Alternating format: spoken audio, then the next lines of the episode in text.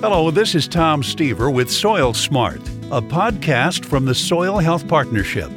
In our podcasts, we're talking soil health, why it matters, the ag practices that foster it, and the farmers who live it. Today, we're talking to Dr. Maria Bowman, lead scientist for the Soil Health Partnership, about recent encouraging data on cover crops. First, Dr. Bowman, help me understand the science behind cover crops and the data you've collected. Where did the two come together? Sure. So, the farmers that work with us are measuring how soil health is changing on their farms when they adopt conservation practices like cover crops.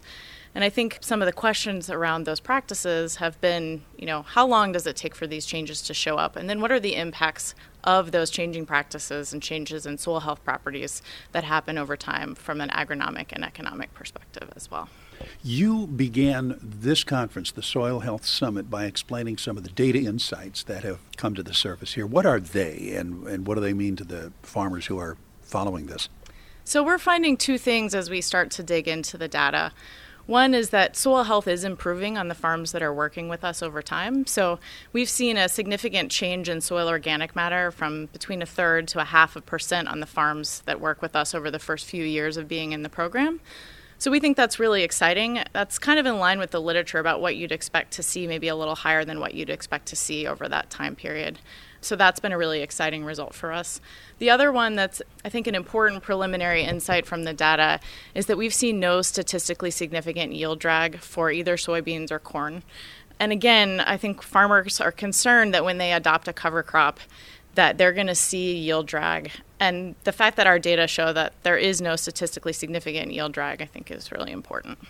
Let's start with organic matter. You said a third to a half percent and people are really encouraged by that. that seems a glacial change. Uh-huh. How do you keep improving that? And what does that third to a half percent mean? Why should they be encouraged? Sure. No i know that seems slow but a lot of times people say that it takes five to ten years to see some of those changes. So the fact that we're seeing them within the first five years is really encouraging. Um, and relative to some of the other soil health properties that change even more slowly um, that's when you can kind of start to measure earlier on. And what that means, we're still figuring that out, but I think one of the purported benefits of increasing soil organic matter is that higher soil organic matter means higher water holding capacity in the soil, which can make farmers more resilient if there's a drought and also store more water and reduce erosion and extreme precipitation events. Another encouraging metric that you just mentioned was that there's no yield drag mm-hmm. because of cover crops. Is that to say there was the expectation that there might be a loss of yield when cover crops are used? Yes, that's right. And it's not to say that some farmers didn't experience yield drag. Again, these are aggregate results, these are averages. But there has been the expectation among farmers, and certainly for certain types of cover crops, there may still be yield drag. But that was the concern, yes. The growth in the program itself, the Soil Health Partnership, there's been some growth there. Mm-hmm. Talk about that, and what does that mean? Yeah, we've had a lot of farmer interest in participating in this program, even though it's a really intensive process, both on the data side and farmer involvement. They hold field days to do outreach with other farmers. So it's it's a big time outlay for farmers to participate in the network. So one of the things that we've done is start an associate program that uh, has a little lower level of farmer involvement both in terms of the science, the data collection, the soil sample collection, and also in terms of their responsibilities to us for holding field days. And part of the goal of that program is to get more farmers involved in the research process and understanding their soil, how their soil's changing over time, and become more familiar with some of those newer soil tests that are coming out. This all goes into uh, making for cleaner water and for preserved soils. And that's an altruistic goal of this, but we're talking about farmers that still have to make money. Let's talk about the profitability aspect of this and how they remain profitable and still do this.